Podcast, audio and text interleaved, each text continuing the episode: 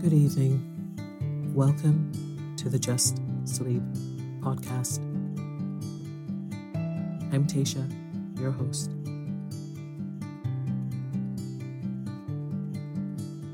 Every week, I will read you an old story to help you relax, put the stressful day behind you, and drift off to sleep.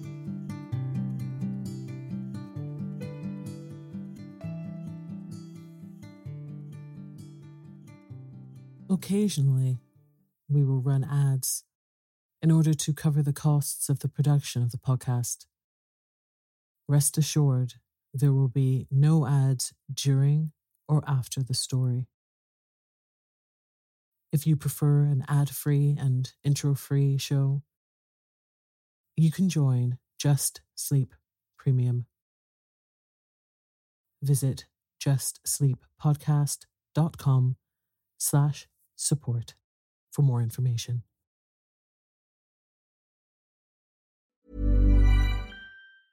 Ever catch yourself eating the same flavorless dinner three days in a row? Dreaming of something better? Well, HelloFresh is your guilt free dream come true, baby. It's me, Keke Palmer. Let's wake up those taste buds with hot, juicy pecan crusted chicken or garlic butter shrimp scampi. Mm. Hello Fresh. Stop dreaming of all the delicious possibilities and dig in at HelloFresh.com. Let's get this dinner party started. One size fits all seemed like a good idea for clothes Nice dress. Uh, it's a it's a t-shirt. until you tried it on. Same goes for your healthcare. That's why United Healthcare offers a variety of flexible, budget friendly coverage for medical, vision, dental, and more. So, whether you're between jobs, coming off a parent's plan, or even missed open enrollment, you can find the plan that fits you best. Find out more about United Healthcare coverage at uh1.com. That's uh1.com. This is Paige, the co-host of Giggly Squad, and I want to tell you about a company that I've been loving, Olive and June. Olive and June gives you everything that you need for a salon quality manicure in one box. And if you break it down, it really comes out to $2 a manicure, which is absolutely insane. It's also so easy to get salon worthy nails at home with Olive and June. The difference between how your nails used to look when you did them yourself and now with the Mani system is a complete game changer. The best thing about Olive and June too is it's a quick dry. Dries in about one minute, lasts for five days, and full coverage in up to one to two coats. Visit oliveandjune.com slash perfectmanny20 for 20% off your first system. That's oliveandjune.com slash perfectmanny20 for 20% off your first system. Many of us have those stubborn pounds that seem impossible to lose, no matter how good we eat or how hard we work out. My solution is PlushCare.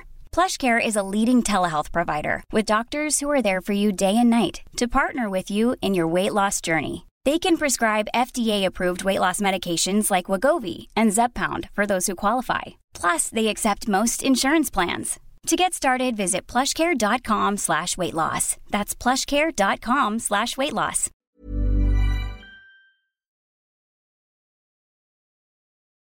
Tonight, I will be continuing the story of The Princess and the Goblin by George MacDonald.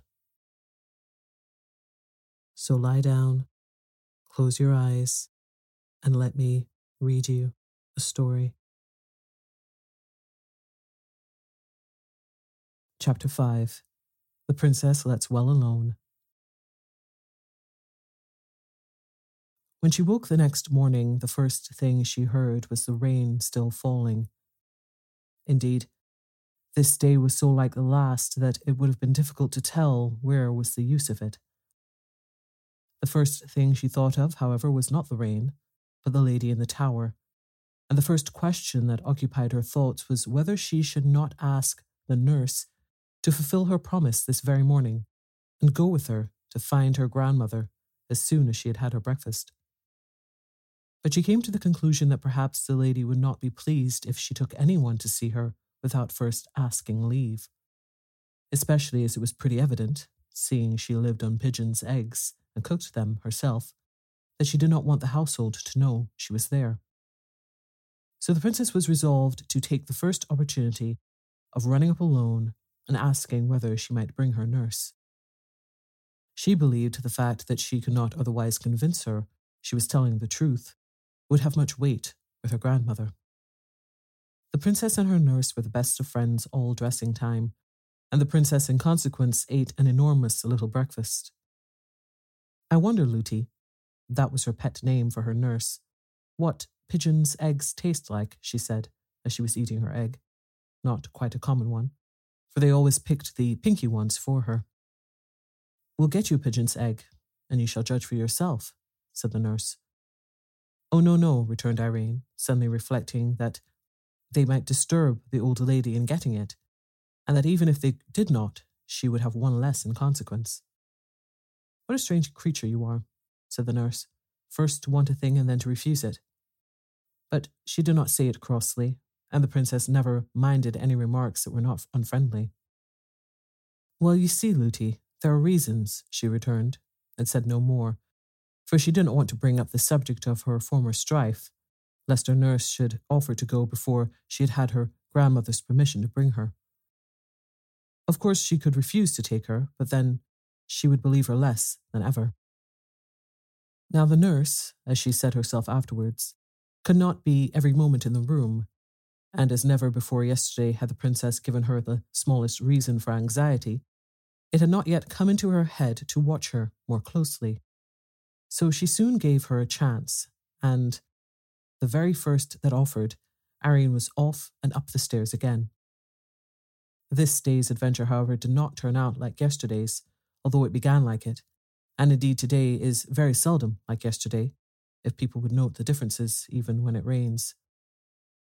The princess ran through passage after passage and could not find the stair of the tower.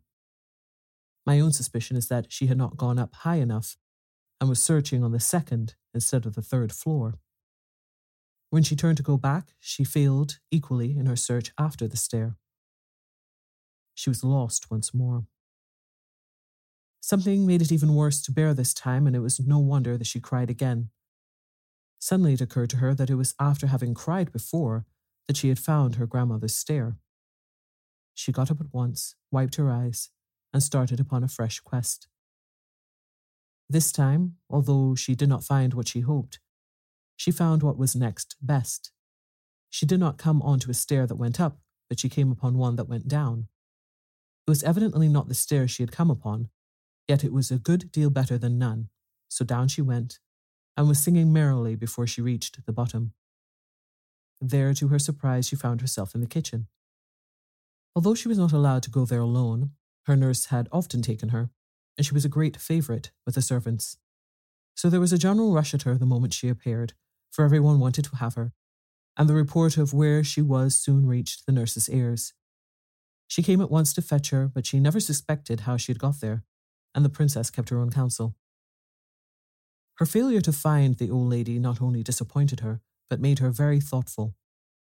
Sometimes she came almost to the nurse's opinion that she had dreamed all about her, but that fancy never lasted very long. She wondered much whether she would ever see her again, and thought it very sad not to have been able to find her when she particularly wanted her. She resolved to say nothing more to her nurse on the subject, seeing it was so little in her power to prove her words.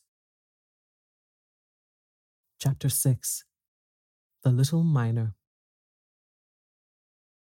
The next day, the great cloud still hung over the mountain, and the rain poured like water from a full sponge.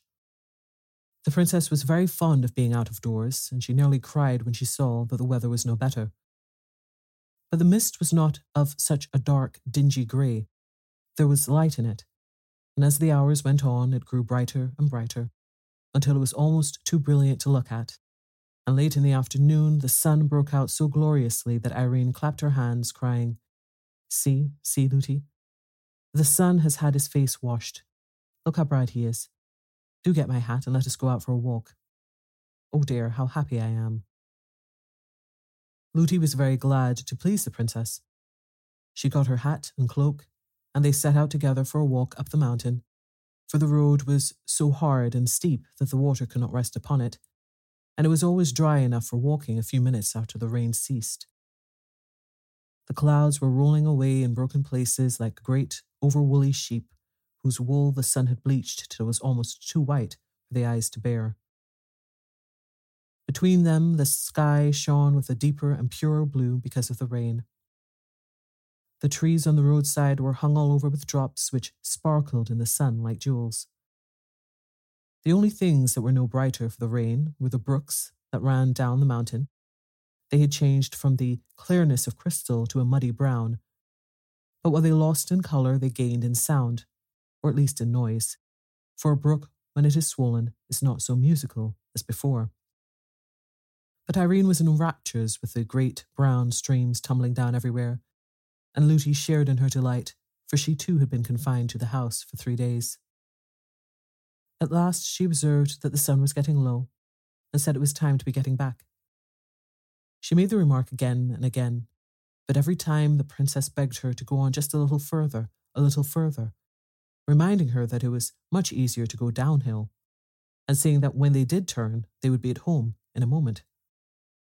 So on and on they did go, now to look at a group of ferns over whose tops a stream was pouring in a watery arch, now to pick a shining stone from a rock by the wayside, now to watch the flight of some bird. Suddenly, the shadow of a great mountain peak came up from behind and shot in front of them.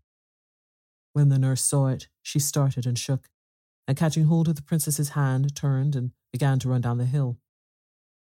What's all the haste, Nursey? asked Irene, running alongside of her. We must not be out a moment longer. But we can't help being out a good many moments longer. It was too true. The nurse almost cried. They were much too far from home. It was against express orders to be out with the princess one moment after the sun was down, and they were nearly a mile up the mountain. If His Majesty, Irene's papa, were to hear of it, Lootie would certainly be dismissed, and to leave the princess would break her heart. It was no wonder she ran. But Irene was not in the least frightened, not knowing anything to be frightened at. She kept on chattering as well as she could, but it was not easy. Lootie, Lootie, why do you run so fast? It shakes my teeth when I talk. Then don't talk, said Lootie. But the princess went on talking. She was always saying, Look, look, Lootie. But Lootie paid no more heed to anything she said, only ran on. Look, look, Lootie, don't you see that funny man peeping over the rock? Lootie only ran the faster. They had to pass the rock, and when they came nearer, the princess saw it was only a lump of the rock itself that she had taken for a man. Look, look, Lootie. There's such a curious creature at the foot of that old tree. Look at it, Lootie. It's making faces at us, I do think. Lootie gave a stifled cry and ran faster still, so fast that Irene's little legs could not keep up with her, and she fell with a crash. It was a hard downhill road, and she'd been running very fast, so it was no wonder she began to cry. This put the nurse nearly beside herself, but all she could do was to run on the moment she got the princess on her feet again. Who's that laughing at me? said the princess, trying to keep in her sobs and running too fast for her grazed knees. Nobody, child, said the nurse, almost angrily. But that instant there came a burst of coarse tittering from someone near, and a hoarse, indistinct voice that seemed to say, Lies, lies, lies. Oh, cried the nurse with a sigh that was almost a scream, and ran on faster than ever. Nursey, Lootie, I can't run any more. Do let us walk a bit. What am I to do? said the nurse. Here, I will carry you. She caught her up, but found her much too heavy to run with, and had to set her down again. Then she looked wildly about her, gave a great cry, and said, We've taken the wrong turning somewhere, and I don't know where we are. We are lost. The terror she was in had quite bewildered her. It was true enough that they lost the way. They had been running down into a little valley in which there was no house to be seen. Now, Irene did not know what good reason there was for her nurse's terror, for the servants had all strict orders never to mention the goblins to her, but it was very discomposing to see her nurse in such a fright. Before, however, she had time to grow thoroughly alarmed like her, she heard the sound of whistling, and that revived her. Presently, she saw a boy coming up the road from the valley to meet them. He was the whistler, but before they met, his whistling changed to singing. And this is something like what he sang Ring, dod, bang, go the hammer's clang, hit and turn and bore, whiz and puff and roar. Thus we rive the rocks, force the goblin locks, see the shining ore. One, two, three, bright as gold can be. Four, five, six, shovels, mattocks, picks. Seven, eight, nine, light your lamp at mine. Ten, eleven, twelve, loosely hold the helve. We're the merry miner boys, make the goblins hold their noise. I wish you would hold your noise, said the nurse rudely. For the very word goblin at such a time and in such a place made her tremble. It would bring the goblins upon them to a certainty, she thought, to defy them in that way. But whether the boy heard her or not, he did not stop his singing. Thirteen, fourteen, fifteen, this is worth the sifting. Sixteen, seventeen, eighteen, there's the match and lay it in. Nineteen, twenty, goblins in a plenty. Do be quiet, cried the nurse in a whispered shriek. But the boy, who was now close at hand, still went on. Hush, scush, scurry. There you go in a hurry. Gobble, gobble, goblin. There you go a wobblin. Hobble, hobble, hobblin. Cobble, cobble, cobblin. Hob, bob, goblin. There, said the boy, as he stood still opposite them. There. That'll do for them. They can't bear singing, and they can't stand that song. They can't sing themselves, for they have no more voice than a crow, and they don't like other people to sing. The boy was dressed in a miner's dress with a curious cap on his head. He was a very nice looking boy with eyes as dark as the mines in which he worked and as sparkling as the crystals in their rocks.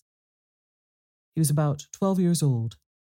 His face was almost too pale for beauty, which came of his being so little in the open air and the sunlight. For even vegetables grown in the dark are white. But he looked happy, merry indeed, perhaps at the thought of having routed the goblins and his bearing as he stood before them had nothing clownish or rude about it. I saw them, he went on, as I came up, and I'm very glad I did. I knew they were after somebody, but I couldn't see who it was. They won't touch you as long as I'm with you. Why? Who are you? asked the nurse, offended at the freedom with which he spoke to them. I'm Peter's son. Who's Peter? Peter the miner. I don't know him. I'm his son, though. And why should the goblins mind you, pray? Because I don't mind them. I'm used to them. What difference does that make? If you're not afraid of them, they're afraid of you. I'm not afraid of them. That's all. But it's all that's wanted, up here, that is. It's a different thing down there. They won't always mind that song, even, down there. And if someone sings it, they stand grinning at him awfully, and if he gets frightened and misses a word or says a wrong one, they, oh, don't they give it to him? What do they do to him? asked Irene with a trembling voice. Don't go frightening the princess, said the nurse. The princess, repeated the little miner, taking off his curious cap. I beg your pardon, you oughtn't to be out so late. Everybody knows that's against the law. Yes, indeed it is, said the nurse, beginning to cry again, and I shall have to suffer for it. What does that matter? said the boy. It must be your fault. It is the princess who will suffer for it. I hope they didn't hear you call her the princess. If they did, they're sure to know her again. They're awfully sharp. Lootie, cried the princess, take me home. Don't go on like that, said the nurse to the boy almost fiercely. How could I help it? I lost my way. You shouldn't have been out so late. You wouldn't have lost your way if you hadn't been frightened, said the boy. Come along. I'll soon set you right again. Shall I carry, your little highness? Impertinence, murmured the nurse, but she did not say it aloud, for she thought if she made him angry, he might take his revenge by telling someone belonging to the house, and then it would be sure to come to the king's ears. No, thank you, said Irene. I can walk very well, though I can't run so fast as Nursey. If you will give me one hand, Lootie will give me another, and then I shall get on famously. They soon had her between them, holding a hand of each. Now let's run, said the nurse. No, no, said the little miner. That's the worst thing you can do. If you hadn't run before, you would not have lost your way. And if you run now, they'll be after you in a moment. I don't want to run, said Irene. You don't think of me, said the nurse. Yes, I do, Lootie. The boy says they won't touch us if we don't run. Yes, but if they know at the house that I've kept you out so late, I shall be turned away, and that would break my heart. Turned away, Lootie? Who would turn you away? Your papa, child. But I'll tell him it was all my fault, and you know it was, Lootie. He won't mind that. I'm sure he won't. Then I'll cry, and I'll go down on my knees to him and beg him not to take away my own dear Lootie. The nurse was comforted at hearing this and said no more. They went on walking pretty fast, but taking care not to run a step. I want to talk to you, said Irene to the little miner. But it's so awkward. I don't know your name. My name's Curdie, little princess. What a funny name, Curdie. What more? Curdie Peterson. What's your name, please? Irene. What more? I don't know what more. What more is my name, Lootie? Princesses haven't got more than one name. They don't want it. Oh, then, Curdie, you must call me Irene, and no more. No, indeed, said the nurse indignantly. He shall do no such thing. What shall he call me then, Lootie? Your Royal Highness. My Royal Highness? What's that? No, no, Lootie. I won't be called names. I don't like them. You told me once yourself it's only rude children that call names, and I'm sure Curdie wouldn't be rude. Curdie, my name's Irene. Well, Irene, said Curdie, with a glance at the nurse which showed he enjoyed teasing her, it is very kind of you to let me call you anything. I like your name very much. He expected the nurse to interfere again, but he soon saw that she was too frightened to speak. She was staring at something a few yards before them in the middle of the path, where it narrowed between rocks so that only one could pass at a time. It is very much kinder of you to go out of your way to take us home, said Irene. I'm not going out of my way yet, said Curdie. It's on the other side of those rocks the path turns off to my father's. You wouldn't think of leaving us till we're safe home, I'm sure, gasped the nurse. Of course not, said Curdie. You dear, good, kind Curdie. I'll give you a kiss when we get home, said the princess. The nurse gave her a great pull by the hand she held. But at that instant, the something in the middle of the way, which had looked like a great lump of earth brought down by the rain, began to move. One after another, it shot out four long things like two arms and two legs, but it was now too dark to tell what they were. The nurse began to tremble from head to foot. Irene clasped Curdie's hand yet faster, and Curdie began to sing again. One, two, hit and hew. Three, four, blast and bore. Five, six, there's a fix. Seven, eight, hold it straight. Nine, ten, hit again. Hurry, scurry. Bother, smother. There's a toad in the road. Smash it, squash it, fry it, dry it. You're another. Up and off. There's enough. As he uttered the last words, Curdie let go his hold of his companion and rushed at the thing in the road as if he would trample it under his feet. It gave a great spring and ran straight up one of the rocks like a huge spider. Curdie turned back laughing and took Irene's hand again. She grasped his very tight, but said nothing till they had passed the rocks. A few yards more, and she found herself on a part of the road she knew, and was able to speak again. Do you know, Curdie, I don't quite like your song. It sounds to me rather rude, she said. Well, perhaps it is, answered Curdie. I never thought of that. It's a way we have. We do it because they don't like it. Who don't like it? The cobs, as we call them. Don't, said the nurse. Why not? said Curdie. I beg you won't. Please don't. Oh, if you ask me that way, of course I won't, though I don't know a bit why. Look, there are the lights of your great house down below. You'll be at home in a few minutes now. Nothing more happened. They reached home in safety. Nobody had missed them or even known they had gone out, and they arrived at the door belonging to their part of the house without anyone seeing them. The nurse was rushing in with a hurried and not over gracious good night to Curdie, but the princess pulled her hand from hers, and she was just throwing her arms around Curdie's neck when she caught her again and dragged her away. Lootie, I promised a kiss, cried Irene. Princess mustn't give kisses. It's not at all proper, said Lootie. But I promised, said the princess. There's no occasion. He's only a miner boy. He's a good boy and a brave boy, and he's been very kind to us. Lootie, I promised. Then you shouldn't have promised.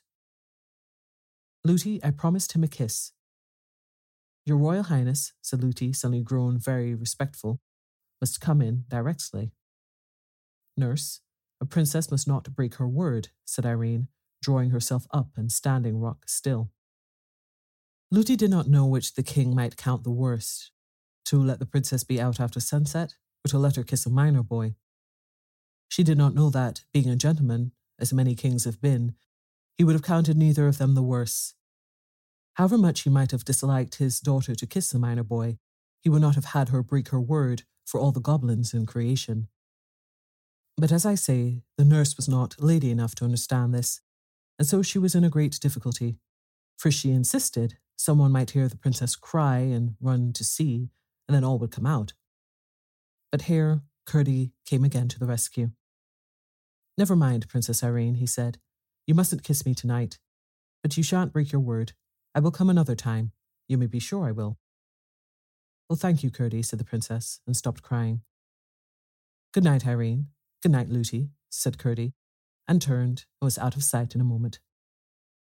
I should like to see him, muttered the nurse as she carried the princess to the nursery. You will see him, said Irene. You may be sure Curdie will keep his word. He's sure to come again. I should like to see him, repeated the nurse, and said no more. She did not want to open a new case of strife with the princess by saying more plainly what she meant. Glad enough that she had succeeded both in getting home unseen and in keeping the princess from kissing the miner's boy, she resolved to watch her far better in future. Her carelessness had already doubled the danger she was in. Formerly, the goblins were her only fear. Now she had to protect her charge from Curdie as well. Chapter 7 The Mines Curdie went home whistling. He resolved to say nothing about the princess for fear of getting the nurse into trouble, for while he enjoyed teasing her because of her absurdity, he was careful not to do her any harm. He saw no more of the goblins and was soon fast asleep in his bed. He woke in the middle of the night and thought he heard curious noises outside. He sat up and listened, then got up, and opening the door very quietly, went out. When he peeped round the corner, he saw, under his window, a group of stumpy creatures whom he at once recognized by their shape. Hardly, however, had he begun his one, two, three, when they broke asunder, scurried away, and were out of sight. He returned laughing, got into bed again, and was fast asleep in a moment. Reflecting a little over the matter in the morning, he came to the conclusion that, as nothing of the kind had ever happened before, they must be annoyed with him for interfering to protect the princess. By the time he was dressed, however, he was thinking of something quite different, for he did not value the enmity of the goblins in the least. As soon as they had had breakfast, he set off with his father for the mine. They entered the hill by a natural opening under a huge rock where a little stream rushed out. They followed its course for a few yards when the passage took a turn and sloped steeply into the heart of the hill. With many angles and windings and branchings off, and sometimes with steps where it came upon a natural gulf, it led them deep into the hill before they arrived at the place where they were at present digging out the precious ore. This was of various kinds, for the mountain was very rich in the better sorts of metals. With flint and steel and tinderbox, they lighted their lamps, then fixed them on their heads, and were soon hard at work with their pickaxes and shovels and hammers. Father and son were at work near each other, but not in the same gang. The passages out of which the ore was dug, they called gangs. For when the lode or vein of ore was small, one miner would have to dig away alone in a passage no bigger and gave him just room to work, sometimes in uncomfortable, cramped positions. If they stopped for a moment, they could hear everywhere around them, some nearer, some further off, the sounds of their companions burrowing away in all directions in the inside of the great mountain, some boring holes in the rock in order to blow it up with gunpowder, others shoveling the broken ore into baskets to be carried to the mouth of the mine, others hitting away with their pickaxes. Sometimes, if the miner was in a very lonely part, he would hear only a tap tapping, no louder than that of a woodpecker, for the sound would come from a great distance off through the solid mountain rock. The work was hard at best, for it was very warm underground, but it was not particularly unpleasant, and some of the miners, when they wanted to earn a little more money for a particular purpose, would stop behind the rest and work all night. But you could not tell night from day down there, except from feeling sleepy and tired, for no light of the sun ever came into those gloomy regions. Some who had thus remained behind during the night, although certain there were none of their companions at work, would declare the next morning that they heard, every time they halted for a moment to take breath, a tap tapping all about them, as if the mountain were then more full of miners than ever it was during the day. And some, in consequence, would never stay overnight, for all knew those were the sounds of the goblins. They worked all at night, for the miners' night was the goblins' day. Indeed, the greater number of the miners were afraid of the goblins, for there were strange stories well known amongst them of the treatment some have received, whom the goblins had surprised at their work during the night.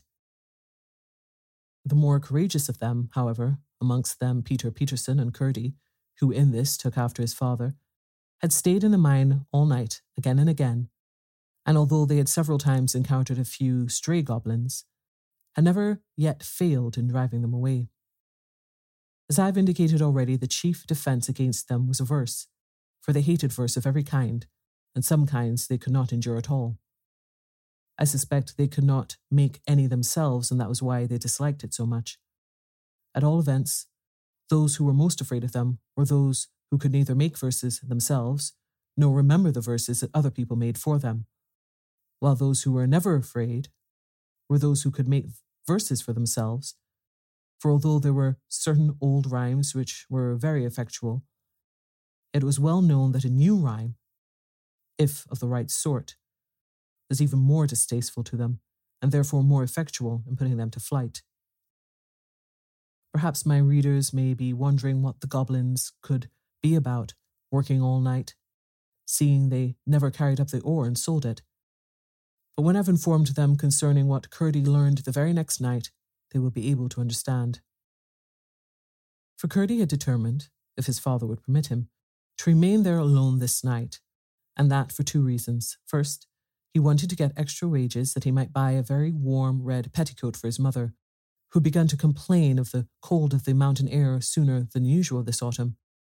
And second, he had just a faint hope of finding out what the goblins were about under his window the night before.